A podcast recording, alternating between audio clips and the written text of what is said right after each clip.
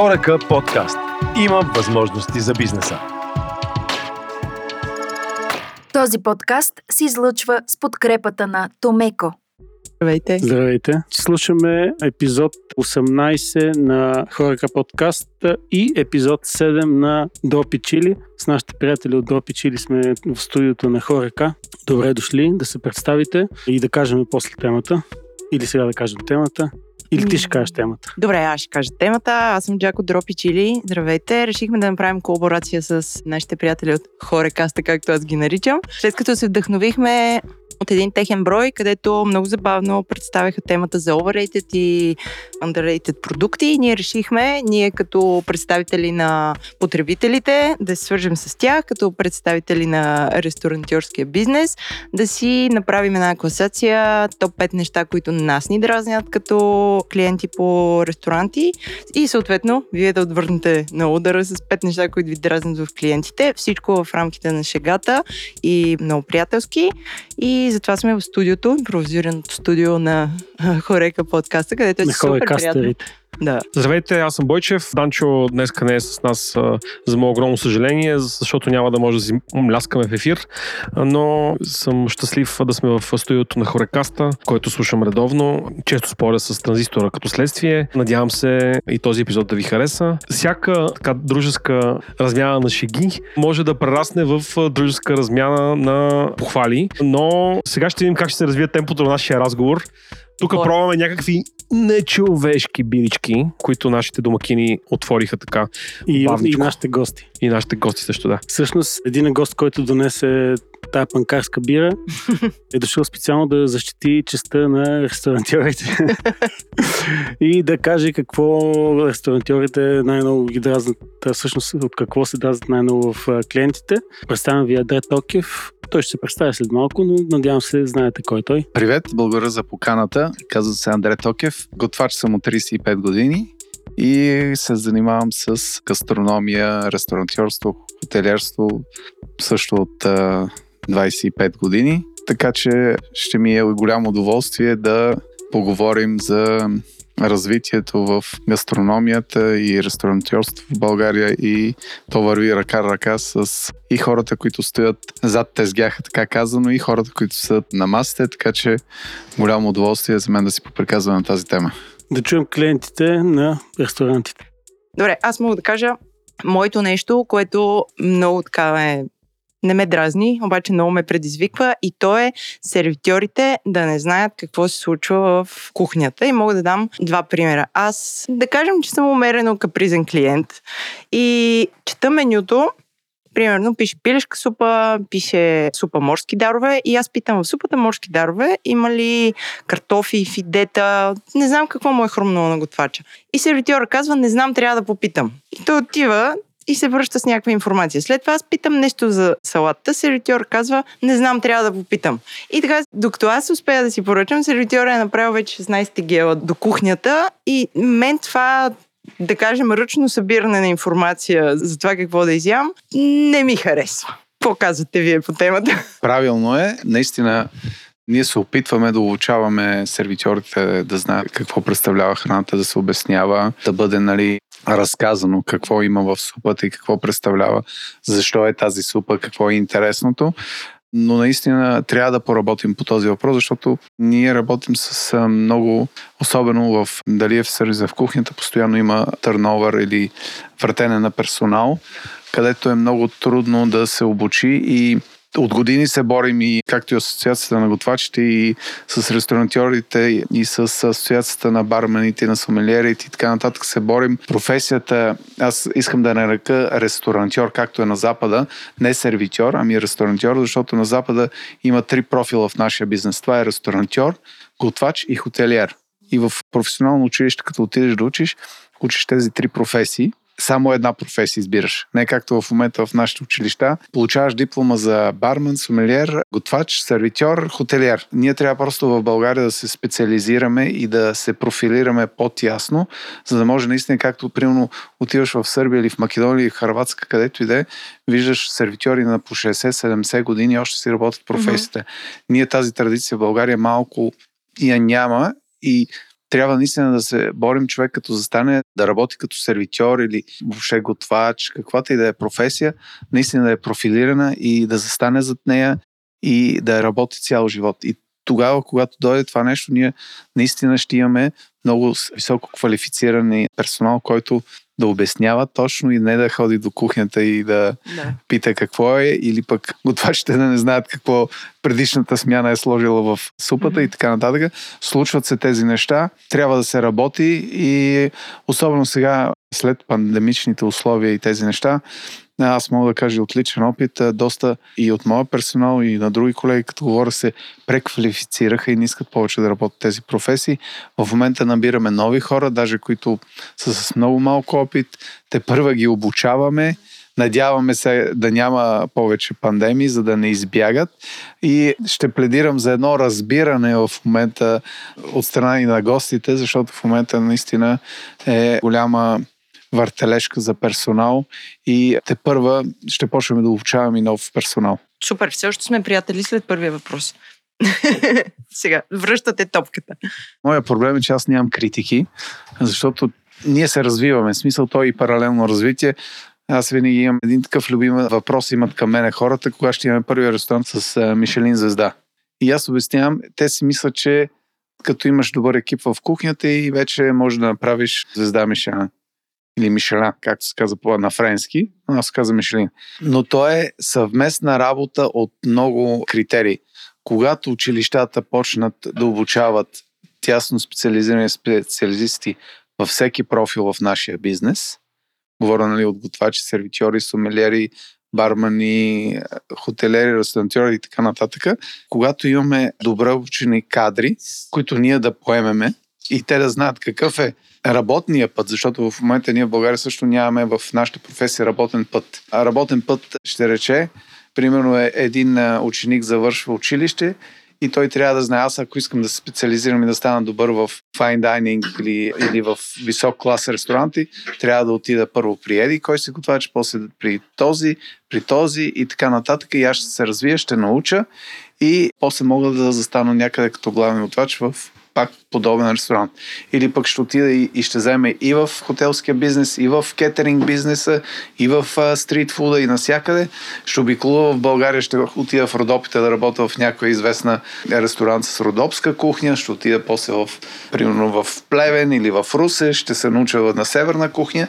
И тогава това развитие ние имаме хора, които знаят какво искат. И той като дойде при мен в ресторанта, той ще даде не 100, а 1000% само и само да е в този ресторант и да постигне този ресторант още по-голями успехи, за да той да допринесе към това нещо.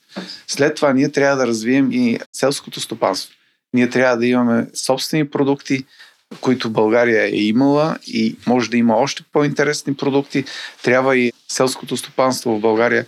Първо ферми, да има малки ферми, големи ферми, всякакъв вид на производство и по този начин, като имат, още ще се модернизира, защото всяко нещо има развитие. Или ще се извадат продукти, които са гледали при 100, 200, 300 години в България, които ще са наново отгледани по нов начин, където ние да може да ги предлагаме в ресторантите. И след това ние трябва да имаме и гостите, които да очакват тази храна, да са готови да отидат и да се остават, да ми дойдат на мен на гости в ресторант, да се остават на дегустационното меню, което им предлагам и да се насладат. И то е както в театъра. Отиваш или ще ти хареса постановката, или няма да ти хареса. Така че ти ще си прецениш дали следващия път ще дойдеш в този ресторант още един път или няма да дойдеш. И това е много важно. Аз винаги казвам на моите гости, вие идвате да се забавлявате. Не идвайте да ме оценявате. И това е много важно да разберем, че ние създаваме нещо, което хората да се забавляват, а не да оценяват даденото нещо, какво си направил и те си развалят настроението. Примерно мен винаги ме питат, ти като отидеш, какво правиш в ресторанта? Сигурно всеки трепери едва ли не, че ти няма правилно ги оцениш. Викам, аз в ресторанта не отивам никой да оценявам. Аз отивам да се забавлявам. Отваря колега нов ресторант, отивам, искам да видя какво е създал. Харесва ми, прибирам се и взимам най-хубавите неща в, от този момент. За какво съм отишъл, примерно с моята съпруга на, или с цялото семейство да вечерам някъде и искам да се забавлявам. Защо? примерно, че няма някаква подправка или някакво ястие, или пък ястието не е било точно мой вкус, защо трябва да си развалям цялата вечер? Аз съм отишъл да се забавлявам. И когато ти отидеш с това настроение, дори сервитьора да не е от най-добрите, той вижда, че ти искаш да се забавляваш, ти си в добро настроение и той автоматично и той става в това добро настроение. И аз се прибирам толкова щастлив и добър. Може да е имало някакви малки грешки, може да са ми забавили нещо, но аз съм отишъл да се забавлявам. Аз отивам в ресторант, в бистро, в стритфуд, където съм, аз отивам да се забавлявам. И това се опитвам на моите гости да им, които идват, викам, забавлявайте се. Не дейте да оценявате. И това е също съвет, като отиваш някъде, дори на почивка да отидеш, отишъл си в хотел, няма да гледаш дали има дупка на тавана или... Ти не можеш да върнеш почивката назад. Ти си отишъл да се забавляваш. Така че използвай най-позитивните, най-хубавите неща на даденото място, за да се забавляваш. Така и казвам в ресторанта и в бистрото и където отидете, забавлявайте се, използвайте най-хубавите моменти и най-хубавите неща от това място. Ако не ви харесва, не е нужно да го посещавате после. То е както нали, едни предпочитат един вид коли, един вид мотори или един вид обувки жените предпочитат, другите дами предпочитат какви са обувки. Така че той е до вкус. И не може да виниме някой, че примерно определената кухня не е неговата. Еми, това е значи следващ път няма да отидеш. На мен И- това много ми харесва като послание към нас клиентите. Между другото, аз като ходя на, на някое ново място, аз така съм настроена, очаквам да ми хареса. Нали, какво ще се случи след това, нали, вече е въпрос на ситуации, каквото дойде. Но определено отивам така с позитивна нагласа и искам да ми случи нещо хубаво, очаквам да ми е вкусно най-вече и, и така. Ако мога да продължа само от темата, това, което каза Андре, мен лично много ме дразни, когато клиентите се опитват да модифицират нещо от менюто. Нещо, което готвачът е прекарал хиляди часове да го изчисти, да го усъвършенства, да бъде най-доброто за това, което той си представя като вкус. Както каза Андре, не е задължително да харесва на всички, но той направи най-доброто от себе си и идва клиент и каза ми, аз искам без лук, примерно. Или служи ми чубрица. Ми служиш, аз много обичам чубрица. Да, прав си. Прав си, е. е, в това отношение, примерно особено когато е авторска кухня, примерно в моя ресторант Андре, където предлагам авторска кухня, там не позволяваме промяна на рецептите, защото реално при една малка промяна не може да гарантираме това, което ние си представяме. Аз съм имал гости, които доста се сърдат, даже съм имал гости, които са си тръгвали за това, че не, не искаме да направим това, промените по тяха начин, но откакто съм в България от 20 години, така работа, специално когато става въпрос за авторска кухня. Но иначе, примерно в бистрото, където предлагам по-така стритфуд храна, там позволявам да се променят нещата. Примерно сега един бургер без домати, не ми е проблем да го дам без домати. В бургера е, да кажем, добавка. Да, Докато домата в... Шакшуката, да кажем. Лукъв шопска салата. Ако не Вече да не, ста... лук, вече не е шопска защо салата. си поръчаш шопска салата? Да, поръчай си редени домати тогава. С почка сирене, ако обичаш, нали смисъл, защото това вече няма да е шопска салата. да, Така но е. ако нямаш пък а, редено сирене с а, домати. Аз редовно си поръчвам шопска салата без краставици. Ето. А, така че, Така му полявата... Да, обаче, обаче в така му- менюто пише шопска салата. Не пише салата Андре. нали знаете, че оригиналната шопска салата, ако тръгна да я правим, тя е и с репички, и с чушки вътре, такива... Аз не знаех, на... Чур- а да. така бих искал. Защо никой не ми сервира така шопска салата? Да. Е, Аз е, обожавам репички и марука да има и... Е, това е реално, защото доколко на мен ми е известно от литературата, когато България иска да си направи такава зуд, национално ястие или пък на английски, както се казва, signature dish, нали? На чист, на чист архийски, да. Да, да. Решават да копират а, чубан салата турската, но правят по първоначално ползват едни продукти и аз имам една така книга от 50 и някоя година, мисля, че беше или 62-а, не си спомням точно. 62-а, А. ако, правилно се ориентирам в Да, историята. 62-а, Защото мисля, че- с Балкан туриста, пък Балкан Да. туристи има от 60-те години. И решават а, смисъл да направят тази салата и рецептата е точно с... Но после се видоизмени. Това няма нищо лошо, защото реално и Цезар салата, първата Цезар салата е била само листа от а, марули и една майонеза, която е саншуа, нали, и това. След това се променя и идват и много други продукти към нея и се променят. Така че ние трябва също да акцептираме, че едни рецепти имат промени и то аз затова харесвам и кухнята, защото за мен кухнята е история. Ти можеш да проследиш на един народ много добре историята спрямо кухнята, нали, различните етапи на развитие и промени. Mm-hmm. Така че в това отношение не е лошо, но затова и в менюто се описват някои неща, но това е за ресторанти, които правят авторска кухня и са с шеф готвачи с собствена кухня. Там е, за мен не трябва да се променят рецептите и да се въобще да клиент или гост, аз казвам гост, защото той е на гости при нас, mm-hmm. да се променят. Но в а, другите ресторанти могат да се махне лука или нещо, което човек не иска да консумира. Единственият проблем е, когато аз и това не, не правя в моите бистра и ресторанти. Примерно гостите имат собствено желание за собствени рецепти. Бих искал да го направя, просто да обясня защо не го правиме. Така са стиковани моите в отбора, че всяка минута е изчислена. И когато дойде друга поръчка с промени или съвсем друга, тя забавя между до 20 до половин час някой път и реално само заради една поръчка ние може някой път да забавим поръчката на някой гост, вместо да му излезе за 20 минути или за 30, тя ще излезе за 40 или 50 минути. Просто е все едно, както в машината действа, в зъбното крило да сложиш нещо и то не може да движи правилно. И това е много трудно гостите да го разберат и клиентите. И какво толкова една салата? Но една салата по-различна бави страхотно процеса. И аз затова не позволявам допълнителни нови ястя, които, примерно, идва някой, ами, направете ми малко настъргани моркови. За да настържаме моркови, трябва да намерим първо рендето, дето се вика. Оттам трябва да се вземат моркови, да се обелат. И процеса, който ние заготовките, които имаме, ние ги нямаме в заготовки. Това е нещо различно, ново. И те забавят целият работен процес и примерно 50-60 други гости, клиенти, които са в ресторанта, те почват заради едната поръчка, която трябва да промине, те ще са, да кажем, жертвите в чакане и във време. И затова не позволявам други различни поръчки, но в бистрата, които имам, там позволявам на нормалните ястия да се махат дали ще е лук или томат, както Жоро каза, иска без краставици, ще му го направим и без краставици. Най-тъпото е, че като му откажеш да му направиш настърган морков и той каза, е, толкова ли не мога настъргате ни моркови? Его къде е? Би свиеш до пазара, ще имаш моркови, ще настържеш. Да, да, но това е защото според мен в България сме изгубили малко уважение към професиите не е само в нашия бранш.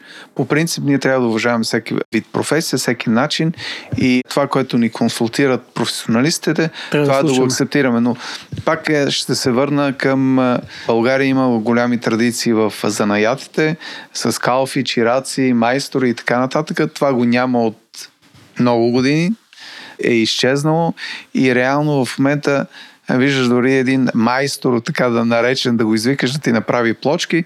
Този човек, примерно, преди няколко години е започнал да реди плочки. Преди това е бил, може би е бил и готвач, може би е бил таксиметров шофьор или стругар, или не знам се. И той изведнъж някой му е казал, че добре му се получава вкъщи лепенето на плочки, той става да лепи плочки. Това на Запада не е така. Един, който завършва примерно 16 години и почва да учи залепене на плочки, става нали, фаянсаджия, след това се специализира, учи всичките смеси, дали е теракол, дали цимента, химични съставки, плочките. Той може да ти обясни, в, като отидеш на Запада, един е, човек, който ти слага плочки, той може да ти обясни от е, структурата на плочката как се прави, как е изградена, до какви свойства и последните модни тенденции в лепене на плочки. Това в България не се случва. И това ни е проблема в България, че ние просто трябва да се развиваме и за мен това е задача на, на цялото общество в България. Наистина децата, като започнат на 16-17 години да решат да станат професионалисти в една определена професия, да следят и да имаме наистина добри професионалисти. И оттам идват и големите проблеми, защото реално, както ти кажеш, е, какво толкова? Това е като с хапките. Идват, нали, направете едни хапки, нали, е, толкова. Като едно време рождените ни, малко шунка, малко кашкавалче и готово. А, а реално не знаят, че на нас, на нас канапетата са ни свързани с най-много работа. И затова на Запада в бизнес, където има ивенти и е, кетеринг, така на, хапките са най-скъпото нещо, когато най-много искаш труд. е най-много труд. И трябва да свикнем, че дори едни, говорих с един приятел и той много ми хареса това, което ми каза, ходил да яде в един ресторант печени чушки. Пълнени чушки, печени на фурната. Вика, бяха най-хубавите чушки, които съм ял пълнени в живота си. И ходех от време на време да ги хапвам. И отивам наскоро и ги няма. Вика, защо ги няма? Им Викат, не си заслужавах. А той ги е продал за 2 лева и 80, примерно. И моят приятел каза, вика ми, добре, защо не ги пуснеш на 13-14 лева? И това също от страна на госта и клиента трябва да разберат, че работата, знанието, техниката, която се прилага, трябва да се акцептира. Това, че едни печени чушки струва 14 лева, аз го възприемам за нормално. А не някой от клиентите да казва, е, какво толкова едни чушки струва толкова? Или виното в магазина струва 9 лева. Еми, виното в магазина може да струва 9 лева, но ние имаме от а, найем до ток, до персонал, до украса, до чини, чаши. до чаши, до чупливост на чаши. Всичко това влиза и трябва да влезе в сервиза на виното. Така че нормалната цена, ако я купа за 9 лева, на Запада трябва да продавам на 27 до 37 лева. А пък в хотелите на Запада, ако го купиш за 9 лева, дръжте се, умножава се по 6. Значи, ако купа за 9 лева, ще го 54 лева. Бойчев харесва това. Да, Аз съм напълно ясно с множителите. така че просто в България трябва да свикнем да акцептираме, да уважаваме всеки труд и всяка професия, а не ние като отиваме в ресторанта да определяме каква трябва да бъде цената на виното, каква трябва да бъде цената на храната, как трябва да се сготви, еди как си, дали тиквичките по-гръцки трябва да са толкова хрупка и е, трябва да еди какъв си дипа и дресинга. Не, отивам, консумирам, харесва ми, не ми харесва, следващия път си избирам друг ресторант. На мен много ми харесва как а, обясни цялото нещо и го върза с а, тайминг и логистика в кухнята, защото признавам си и на мен ми се е случвало да кажа какво пък толкова им пречи да го сменят това картофено пюре с а, една прясна салата, да кажем. Но сега, когато ми казваш, че всичко е заготовки, нали, всичко е тайминг, всеки има роля, ми прави много повече смисъл. Да ходим ли на там следващото Може да обобщим, че имаме новина. Демокрацията ни отне репичките от шопската салата. Не, не е демокрацията, не е демокрацията, Преди защото това. много преди това, Априлския пленум ни отне репичките от шопската салата. защото реално репичките са по-кратък сезон. Това е много тъжно, просто е толкова тъжно. Аз просто си представих сега на шопска салата с малко репички и ми се прияде. Аз я предлагах в моето бистро, така шокираха се хората в началото на света. Каква е тази това е Между всъщност... че пролета да. е къса ли? Не съм се бил досетил, даже не съм предугадил, че мога да си нарежа да в тънки филийки а, репичка в моята шопска. Това е като с таратора. Аз много обичам темата таратор в България, защото наистина е... На два клана са. е Търгани рязани кланове. не, С орехи и без А, орехи. реал, не, реално... Мляко и съцет. Реално по-старата рецепта с а, таратор е само вода, оцет, чесън, хляб, Хляб. И, и орехи. Къде е хляба тук? Стар хляб. Умешваш орехите с хляб. Сега ще обясня смисъл. Орехите първо се мачкат много, за да си пуснат Мазнина. маслото. И след това хляба се накисва в водата, също се разбърква хубаво с орехите, с чесъна, нали, който иска може да сложи и копър и краставички. И това е бил, нали, те му казват някой жатварски таратор, но той си е бил стария, стария таратор, защото реално къщата, като си имал по време на топлите дни и на работата на полето стария хляб, накисваш го, с оцеда пък ти сваля пехато, което лятото ти действа много добре, чесъна пък си е естествен антибиотик, въобще е полезна храна. И аз пак, а, понеже събирам стари кулинарни книги, си направих преди много години, като започнах в България да готвя и направих три вида таратор. Стар, нов и модерен в кавички. Казано малко го пипнахме с малко сорбе от краставици и така нататък. И никой не искаше да повярва, че това е стария таратор. И аз си бях взел книжката и показвам, че това е стария таратор. И затова ние не сме познати и с нашата история, нашите традиции. И затова казвам, трябва много да свикнем да уважаваме нашите традиции, нашата история, но трябва да се научим и да надграждаме. Това е другото, което както сега идва едно правителство, маха всичко. Идва следващото правителство, пак маха всичко. И ние всеки път почваме от нулата. Да. И така и в храната също. Винаги са надграждали хората. В смисъл, Таратора, примерно, е бил до сега, примерно с хляб и вода. Ако някой го предлага, никой не трябва да, да му се повдигат зъбите и да каже не, не ми харесва това нещо. След това се е развил, нали, прави с мляко, с кисело мляко и така нататък. Уважава се и тази стъпка. Сега следващото, новата генерация може да... Аз не знам за дропи чили, но в хора каста за първи път имаме рецепта. Ние имаме от, от този Имаме сезон, ние рецепта. имаме доста рецепти. Това е супер интересно, благодаря ти. Обаче, като се замислиш, това е което кажеш, е абсолютно така. Същевременно обществото трябва да има някаква подготвеност, защото преди Lidl да направят а, шеф Шишков топ-селър с това, че подаряваха на всеки 20 лева готварска книга, а, най-продаваната готварска книга в държавата беше на стария готвач на Торо Живков. И това беше нали, за мен някакъв, как се казва, социокултурен абсурд да се продава и да се търси книга, в която някой ти обяснява как да си вариш боб или да, да си правиш пръжени кюфтет. Какво имам предвид? Хората не са виновни, ако те консумират такава литература, така да го кажа, но системата, т.е. хората, които определят нивото, тези, които в крайна сметка трябва да произвеждат наратив и насока към публиката какво се случва, им произвеждат готвача на Тодор Живков и го произвеждат през медиите, защото този човек даваше нон-стоп целостранични интервюта в вестниците на уикенд и, и подобните. А, той беше в телевизиите, всички телевизии беше. Разбираш, и това е, нали, ти виждаш как всъщност се справят едни самосбъдващи се пророчества.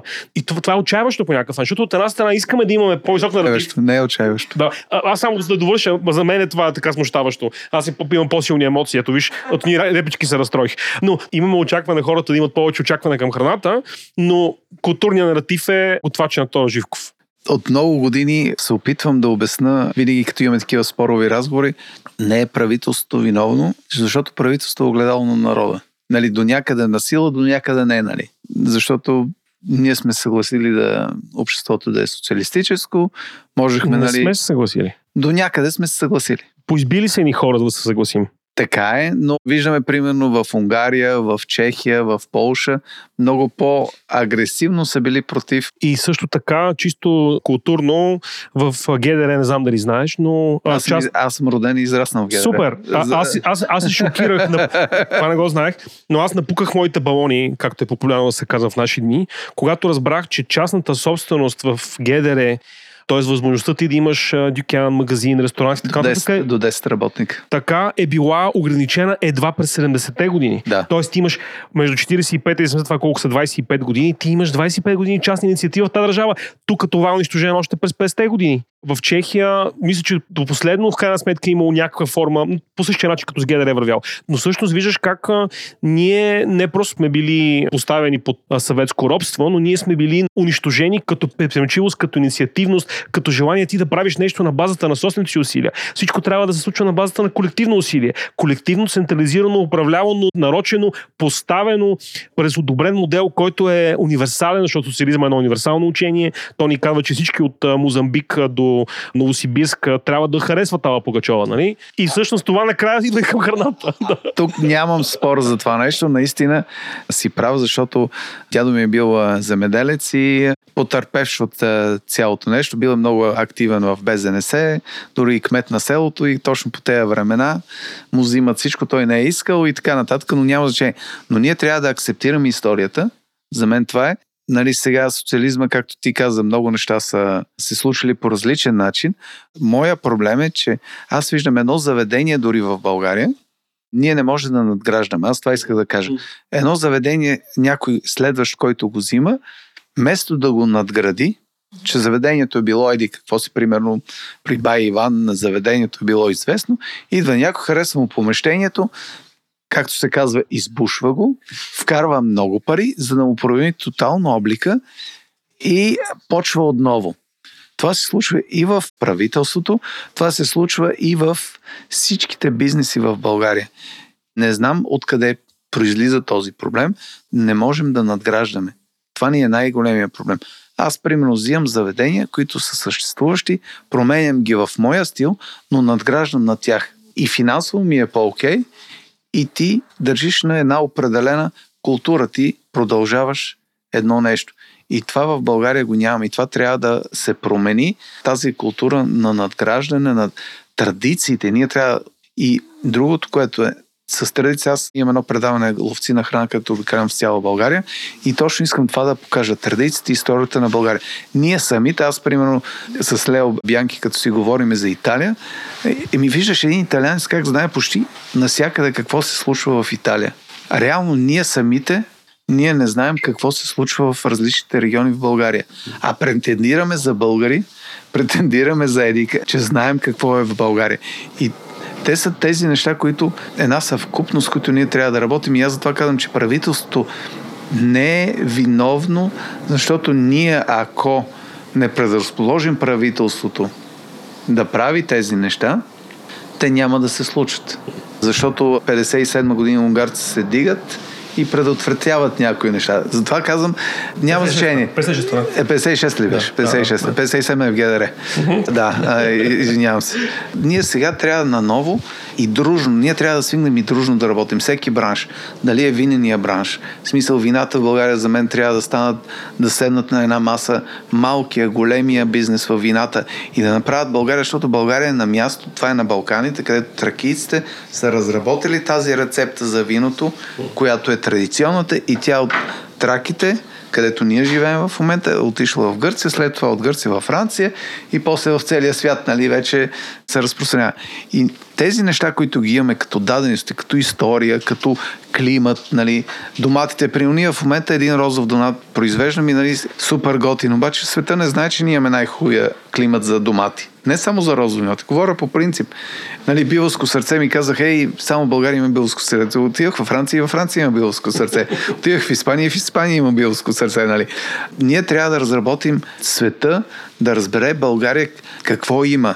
И това става само когато сме много задружни, когато ние почитаме нашите традиции и знаем регионността на България. Примерно минералните извори. Знае се, че в света и в Европа най-хубавите минерални има в България и в Исландия. Но Европа не го знае масово.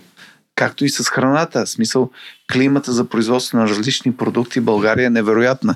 И това всичкото ние пак идвам до, моето, ние трябва да сме много силни заедно, за да постигаме нещата и да надграждаме. Когато, примерно, Жоро е направил един бизнес, който върви и ето казват, идват примерно от Еди, къде си, и супер, това е нещо, не да дойде конкуренцията и да го съсипе, а да му помага да върви напред и заедно да станат още по-силни. Така и в нашия бизнес. Смисъл, питали съм, кога България стане кулинарна дестинация. Когато това, което казах с Мишелин звездата, когато и фермерския бизнес, и учениците, и персонала, и гостите, всичките сме заедно и дружно се борим за това. Тогава нещата ще върват напред. И то не е само в гастрономите, във всеки бизнес български това ще се случи. Аз съм съгласен с теб. Необходимо е хората да гледат в една посока, но според мен има и две много важни неща. Първото е, ти го каза по друг начин преди малко, но, но първото е а, нивата на невежество да спаднат. Примерно през квалификацията, през това хората, които работят нещо да разбират от работата си, защото както клиентите може би не си дават никаква представа какво коства да се приготви едно авторско ястие, така има и твърде много ресторанти или закусвални, които продават нещо, което е със съмнително качество. Тоест, нали, то е такъв процес, отново една заедност, нали, в която хората трябва да са еднакво подготвени на високо ниво. И второто нещо е моделите на историята, които следваме да са това, което каже традицията. Защото нали, нашето общество е в такава криза на толкова поляризирано. От една страна, защото просто живееме през 2021 година и това е световният тренд. Нали, това е тренда на нишите, тренда на чат стаите, ако може така да го кажем. Просто защото в постиндустриалния свят хората се разпределят много по-лесно, интуитивно и бързо заради технологиите на групи по интереси. Ето Хорекаст и Дропич или два подкаста, които уж говорят за храна така или иначе. Сега ли да ви прекъсна? Но само да довърша последно, което искам да кажа. Същественото е кои са културологичните примери, които следваме. Не може да следваме примера на готвача на Тодор Живков. Това е скандално. Ние трябва да следваме примера на традицията на зеленчукопроизводството, което съм абсолютно съгласен с тебе. Да обясниме за сезонността на дори видовете меса. Те също имат сезонност. И накрая това наистина ще резултира в това, за което и ти радееш. Което аз всъщност съм съгласен с теб. Просто. Не, не, е, Да. Не спорех. не, просто и двамата имаме еднакво виждане по различен начин. Да. Да, да, Което е, е, говори, че има хора в България, които се вълнуват за развитието на България и за правилното развитие. правилното развитие зависи кой как го вижда, нали? Това е важно. Света на TikTok няма един а, правилен път. важно е всички да говорим за това нещо, което правим. Добре, връщаме се на първоначалната тема, която нашите слушатели вероятно са забравили вече. две. Така, въпрос номер две Си ти. от... Не, аз бях първия. А, добре. Окей, сега аз сега ще изложа моето кратко експозе, така не че загрях в култургащата тема. Значи, на- преди, може би около година, малко преди пандемията да удари света и да затвори нещата, бях казал, че България ще стане земен рай, когато влезеш в магазина и вместо следващия, продавачката ти каже Добър ден, заповядайте. С това обобщение зачеквам темата на отношението към клиента в ресторантите. Значи, за мен не е достатъчно просто да ми Гости. кажат Ние сме клиент гости. и, и гости. Гости, Може, може и клиент, може и гост, в зависимост на кой етап на отношението си. Смисъл, може, те може да третират като клиент, както някои хора третират а, клиентите си като абонати в други бизнеси, където плащанията са на месечна основа. Така, влизаме в заведението, ако може нали, да, се, да се почувстваме като гости.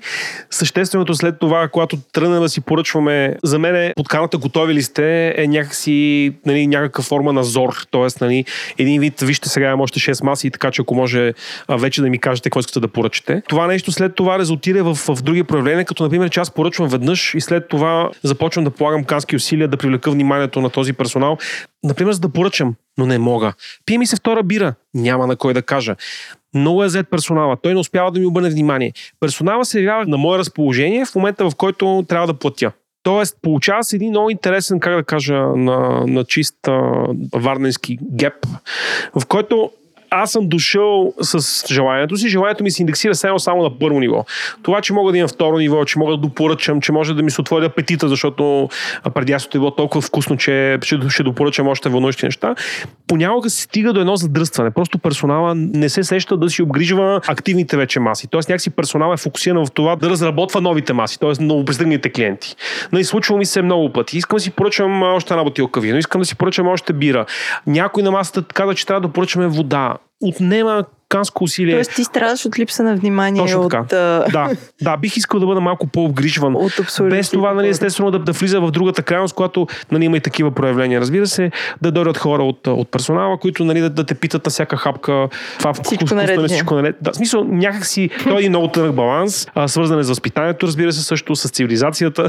Тук аз Да. отварям сега една скоба. Мен тук пък дразни друго, нали? Всички знаем, има заведения, където по шаблони, по скрипти идват на 10 минути да те питат всичко наред ли. е. Ами, наред ми е, нали? Не ме притеснявайте на 10 минути. Ако не ми е наред, нали, аз ще дойда да си кажа. Да. Има заведения, в които можеш с това, че тялото ти взема 13 градусов наклон, внезапно се появява човек, който взима поръчката ти.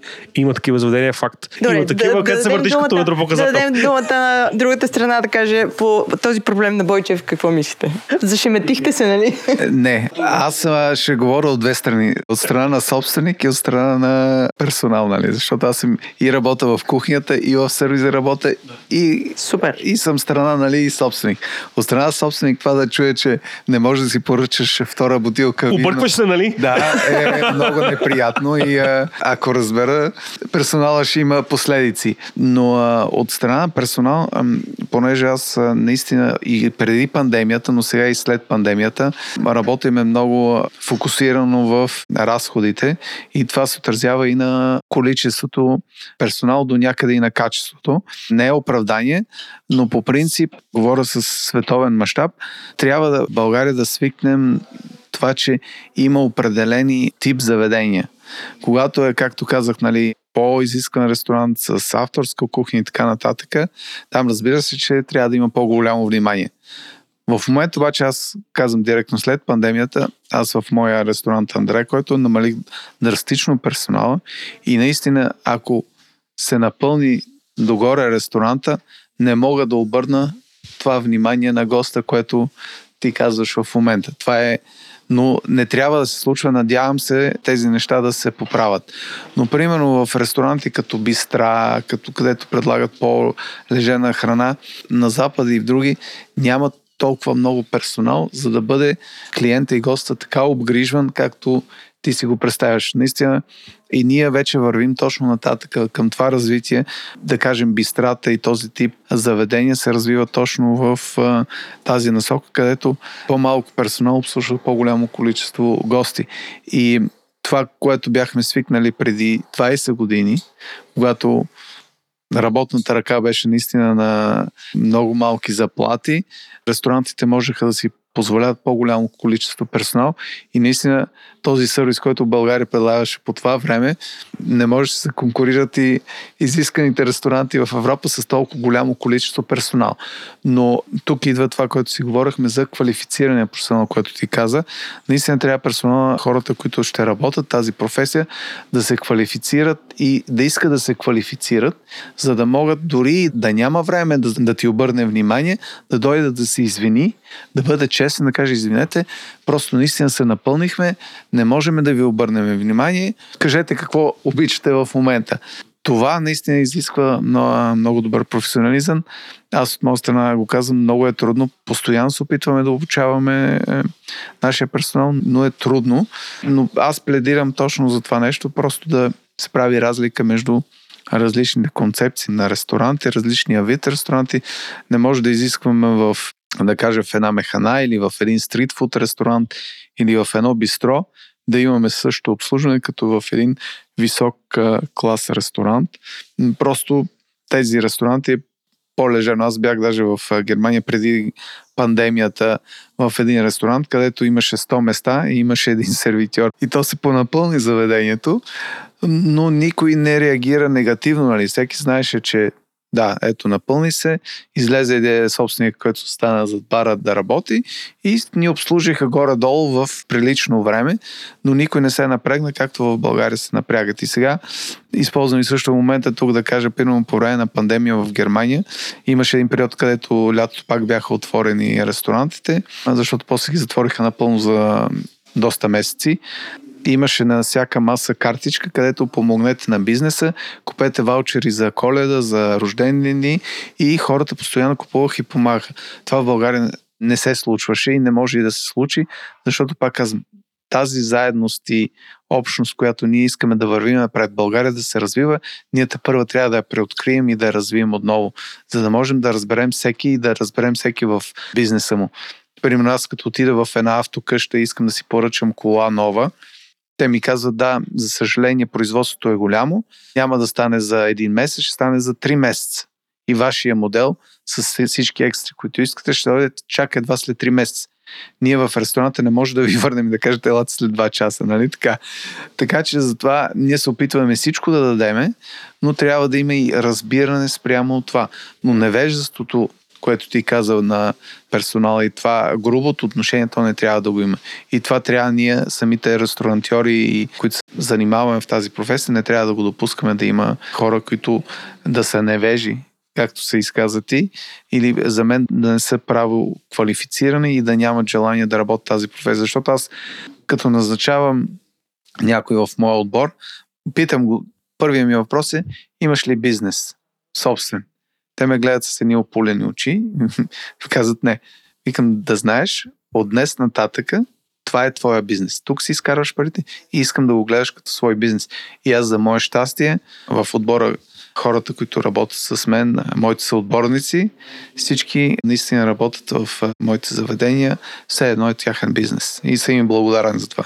В абсолютно същия дух. За мен проблем идва от там, че клиентите много често се превъзбуждат и не си дават правилна оценка къде са.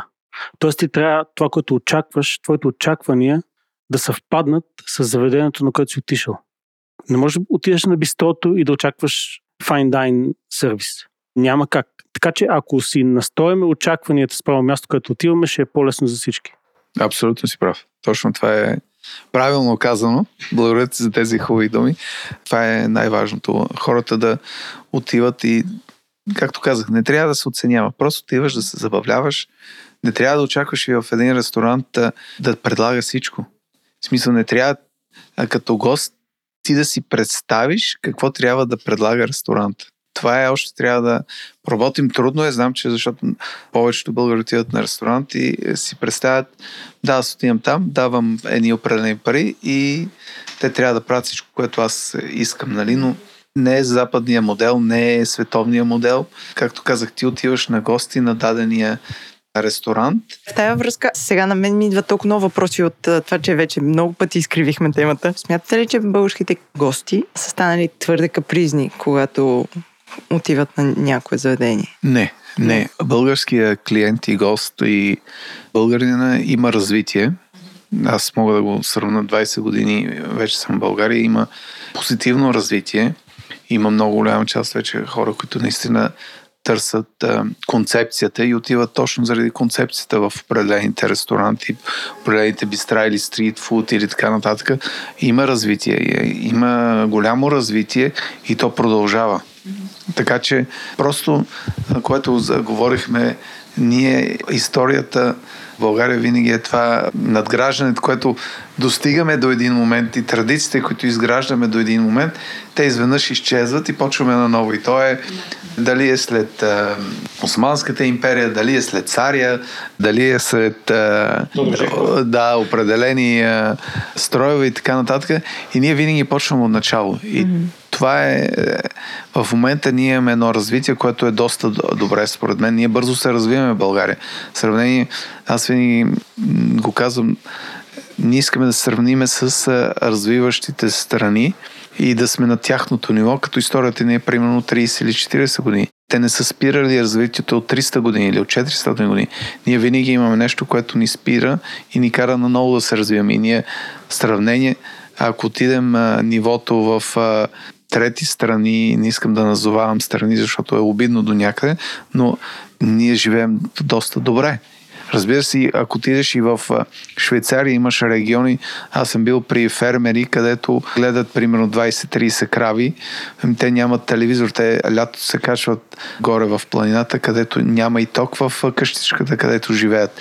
И те изкарват една прехрана да си поддържат разходите, не са ходили и на отпуск, аз съм си говорил с тях. Mm-hmm. В смисъл, ние си представяме, че в Швейцария всички са милионери, нали?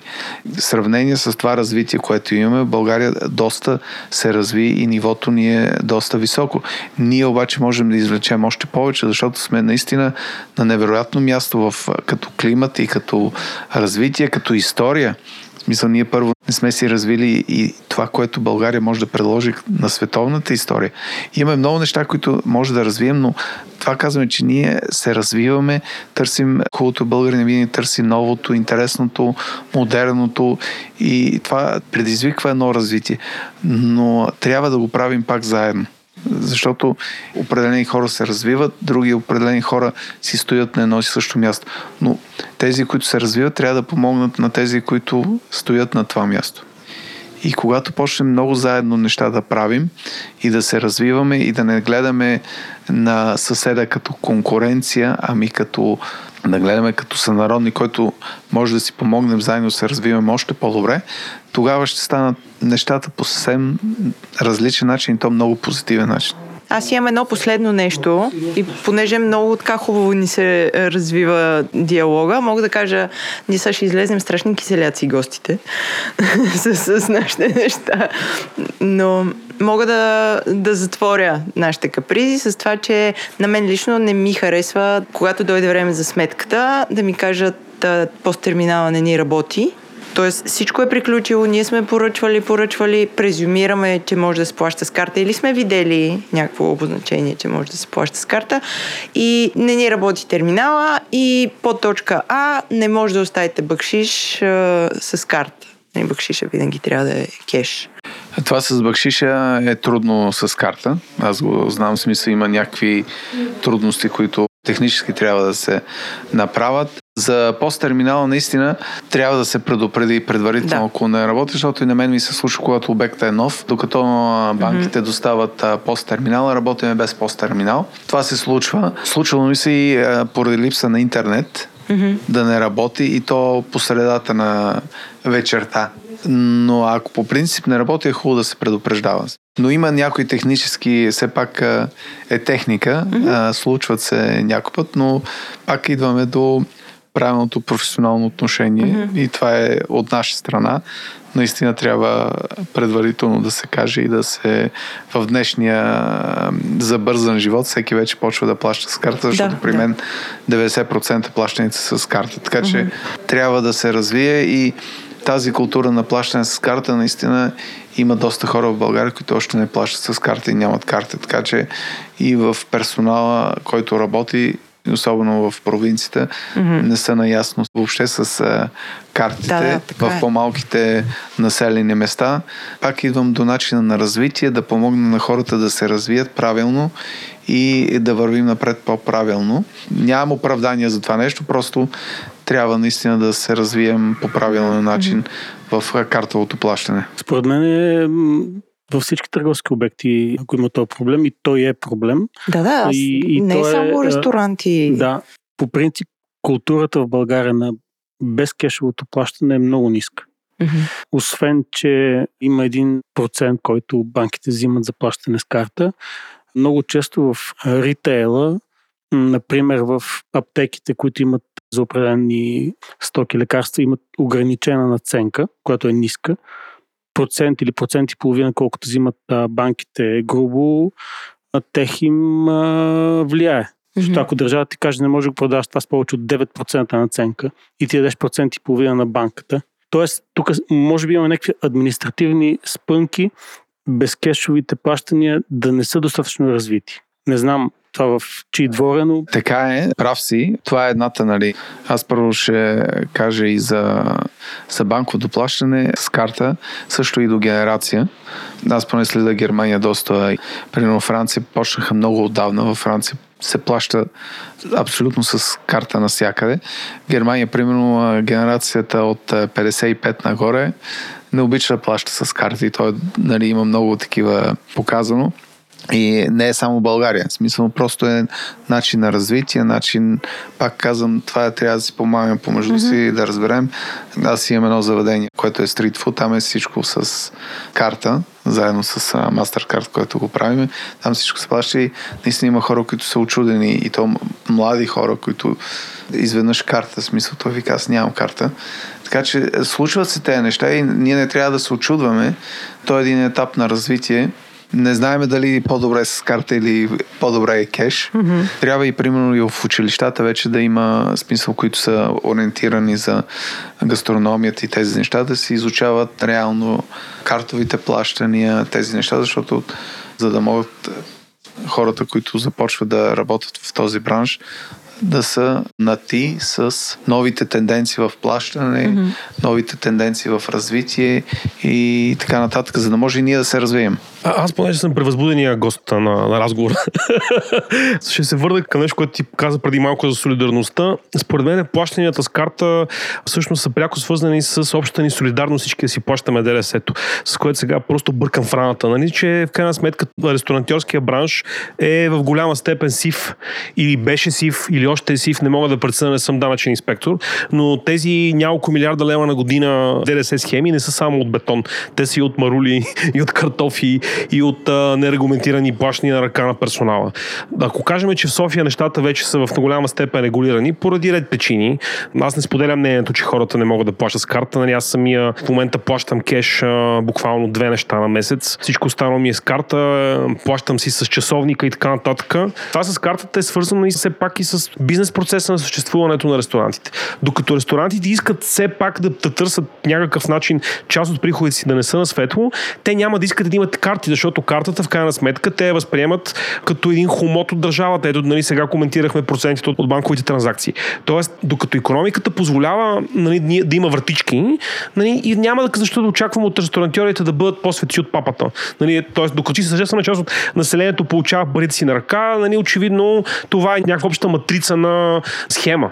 За мен е тук заровено кучето. В смисъл, защото нали, в економики като френската, плащането с карта е така, защото просто френския фиск е много по-строг от българския, за който разбрахме, че до този ден се е бил фокусирал да гони фрижорските салони, а не бензиностанциите, нали, както каза министър на, на финансите. Нали, примера винаги, който ги даваме, Гърция, които нали, бяха, те бяха с примерно 2% проникване на, на картови плащания. В момента в Гърция сигурно е 80 плюс процента, защото когато те обвиха дефолт, нали, влеземе в Европейската банка, ограничиха кешовите транзакции на ден до 50 евро, всички неща внезапно се оказа, че трябва само през карта да минават. И в момента в Гърция, мисля, че само на туалетна кабинка не мога да плащам с карта.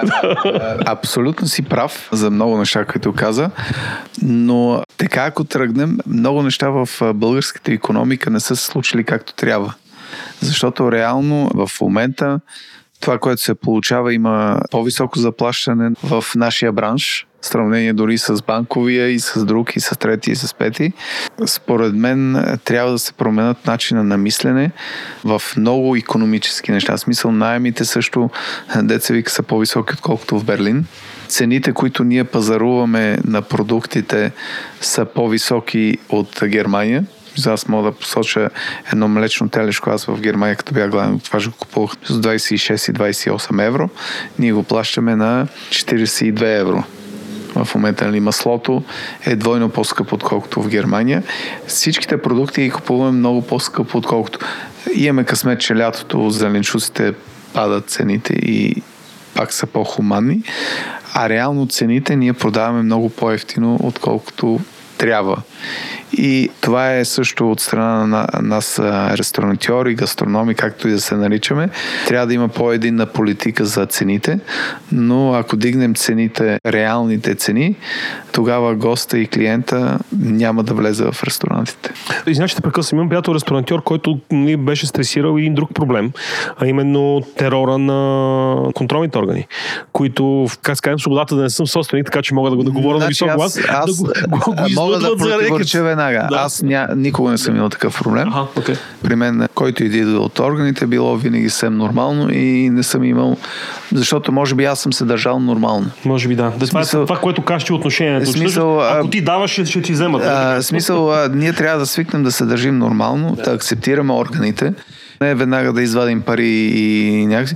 В смисъл, идват си на проверка, ние си взимаме забележките, дали ще е рези или който и да е смисъл, който да идва на проверка, взимаш си забележките и ние трябва да свикнем да престанем с мой човек и твой човек.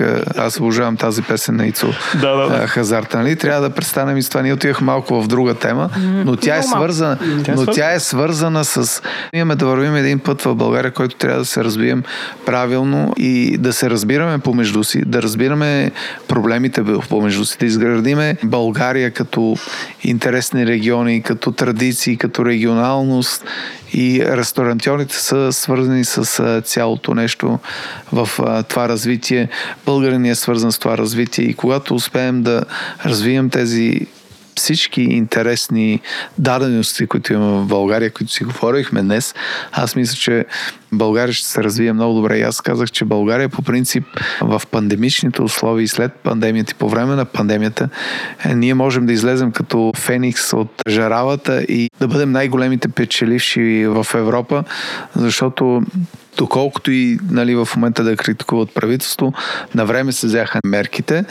На книга бяха едни мерки, на друго ние бяхме много по-освободени и моето мнение е, че ние трябваше да бъдем така освободени от тези мерки, които в България се случиха, защото психически в България хората останаха много добре и ние сме много по-здравословно психически в момента, отколкото в Европа. И имам а, възможност да сравнявам тези неща.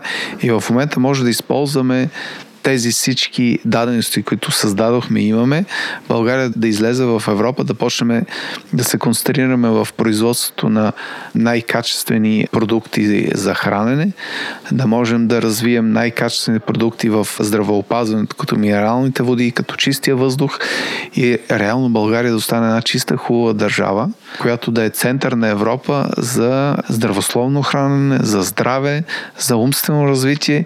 Историята го дава на България. Като почнем от раките и дори и, Дънов да вземем, всичко сме, имаме предпоставки България да бъде една супер здравословна държава. Аз мисля, че това е много хубав а, завършек на първата ни колаборация, Георги. Ако ви харесват такива хубави разговори, макар и леко извън темата, която си бяхме начертали в началото, пишете ни на нас info at drop-chili.com Вашия мейл как е? Подкаст кльомбатомеко.bg Но иначе може да ни слушате на horecapodcast.site Фейсбук страницата на Томеко. Да благодарим на Дроп и Чили, И ние благодарим на вас, че съгласихте да си играем заедно. на Андре Токив за интересните неща. Беше ми Има- много Има приятно. много Благодарим. какво си говорим, нали? Има много какво да правим, за да се развиваме още по-добре. О, да, със сигурност. Благодарим отново. До скоро. Този подкаст се излъчва с подкрепата на Томеко. Хорека подкаст. Има възможности за бизнеса.